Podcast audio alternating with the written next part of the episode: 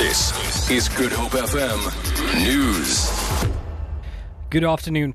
The ANC has criticized the South African media, saying that they are far too critical.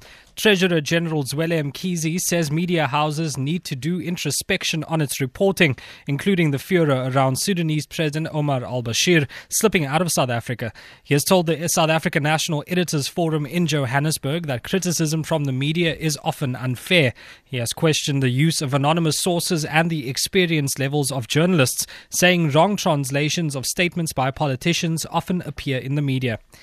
Parliament's Police Committee says it is very concerned about the poor implementation of the Domestic Violence Act. According to a survey, only one police station in the country is complying. This has led to an influx of victims to shelters for abused women. Shelters have reported that women need assistance with the implementation of protection orders. These orders are supposed to be implemented by police, but they are often not equipped or have a poor understanding of the Act. Chairperson of Parliament's Police Portfolio Committee, Francois Beukman, says they are worried about the situation. We are of the view that there should be a much more comprehensive report coming to the committee that we can evaluate the state of DVA administration in the country.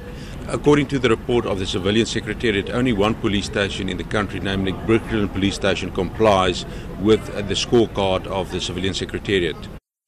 The Saartjie Baartman Shelter for Abused Women in Cape Town says it has a 65% increase of women knocking on their door. Women are flocking to the shelter seeking protection orders, saying police are not assisting them. A spokesperson at the shelter, Dorothea Gertze. What has happened is that um, a woman, she's being abused. She knows that she needs to go to the police station to get help. Getting to the police station, the officer is either not informed about the protection order, he doesn't know what to do, or he is, sorry to say this, but too lazy to do his job and tell the the lady that she must go to the Saartjie Baartman Center.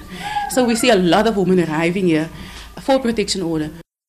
Mecklenburg police at Moroka near Burgers Fort in Limpopo are monitoring the situation at the Twickenham Platinum Mine.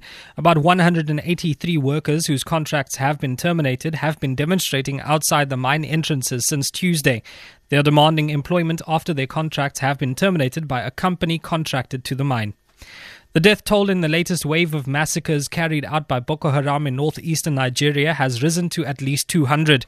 Police uh, apologies. President Muhammadu Buhari has blasted the attacks as barbaric. The militants have staged multiple attacks across Borno state, gunning down worshippers at Ramadan prayers and shooting women in their homes.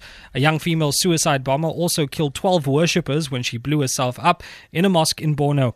For Good Hope FM News, I'm Andrik Shea Peterson.